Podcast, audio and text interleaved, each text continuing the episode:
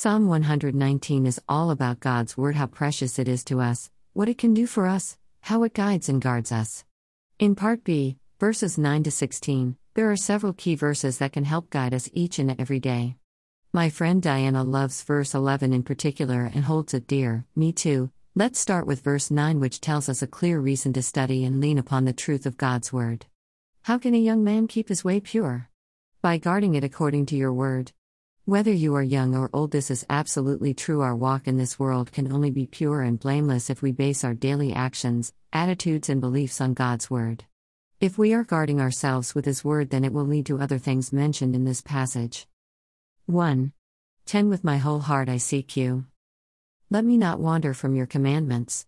To guard my walk, my intentions must be focused on Jesus and we need to seek him. Matthew 6:33 But seek first the kingdom of God and his righteousness, and all these things will be added to you. 2. 11 I have stored up your word in my heart that I might not sin against you. This verse gives us motivation and reason for memorizing God's Word and studying it diligently to keep ourselves resisting the temptation to sin. John 14:26 But the Helper, the Holy Spirit, whom the Father will send in my name, he will teach you all things and bring to your remembrance all that I have said to you.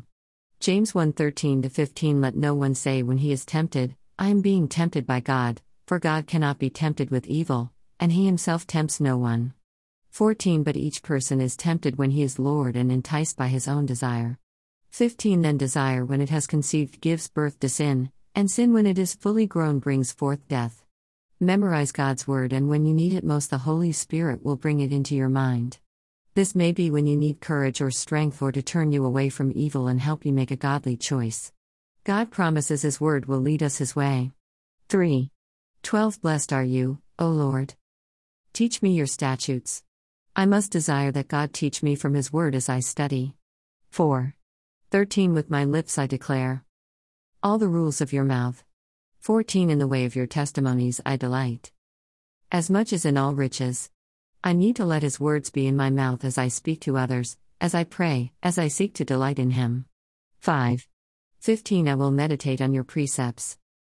And fix my eyes on your ways. As I study and memorize God's Word, I need to think on it, chew on it, and keep it ever before my mind. Joshua 1 8 This book of the law shall not depart from your mouth, but you shall meditate on it day and night, so that you may be careful to do according to all that is written in it. For then you will make your way prosperous, and then you will have good success. Mediation on God's Word deepens our understanding and allows God time to change and mold our thinking. Biblical thinking comes from spending time meditating on God's Word. 6. 16 I will delight in your statutes. I will not forget your word.